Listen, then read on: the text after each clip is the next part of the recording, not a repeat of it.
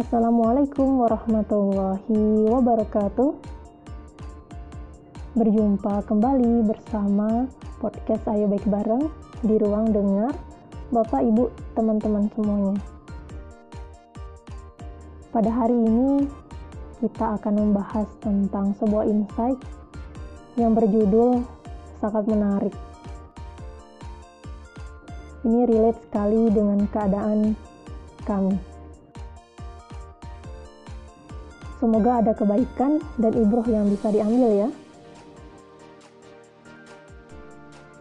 Setiap orang pasti menyimpan keindahan, kita hanya belum menemukannya. Kalau diingat lagi, teman-teman saya banyak juga yang belajar sampai ke Jepang.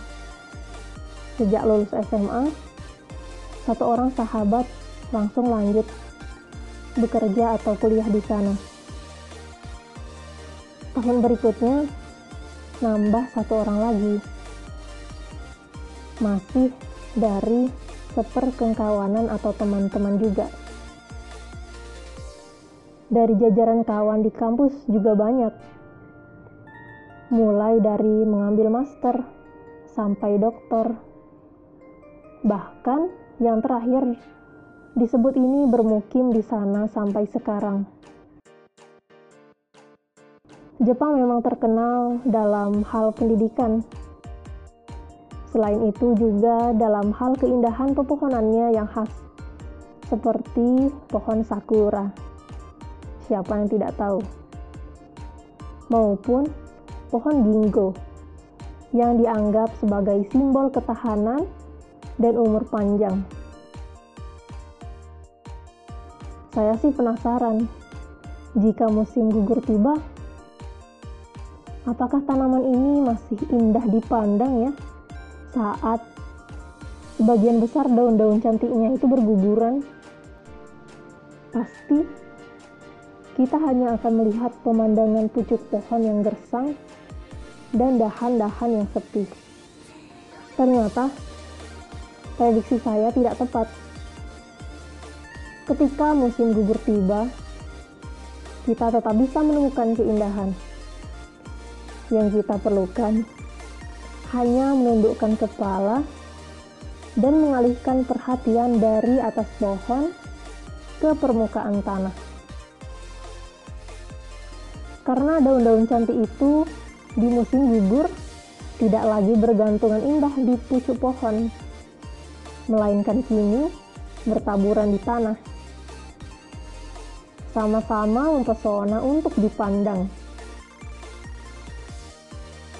Musim gugur di Jepang rupanya hendak mengajarkan kita bahwa segala sesuatu pasti menyimpan keindahan, termasuk manusia.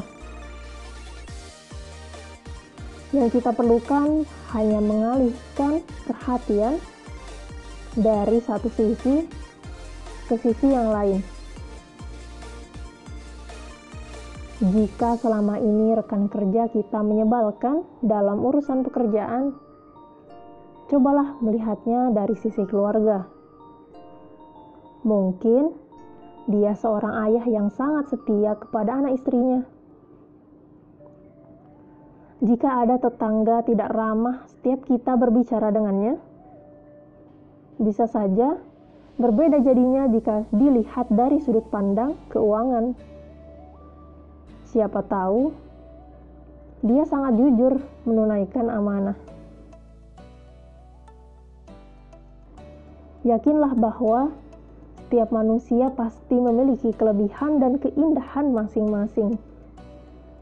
Hanya kita saja yang belum mengetahuinya. Karena setiap kita sejatinya adalah ciptaan Allah yang maha sempurna. Itulah salah satu sebabnya guru saya pernah berpesan, jangan kamu abaikan dua hal nak. Husnuzon kepada Allah dan husnuzon kepada manusia. Teruslah berprasangka baik kepada semua orang sampai kita lupa bagaimana caranya berburuk sangka. Masya Allah, tabarakallah. Barakallahu fikum. Wassalamualaikum warahmatullahi wabarakatuh.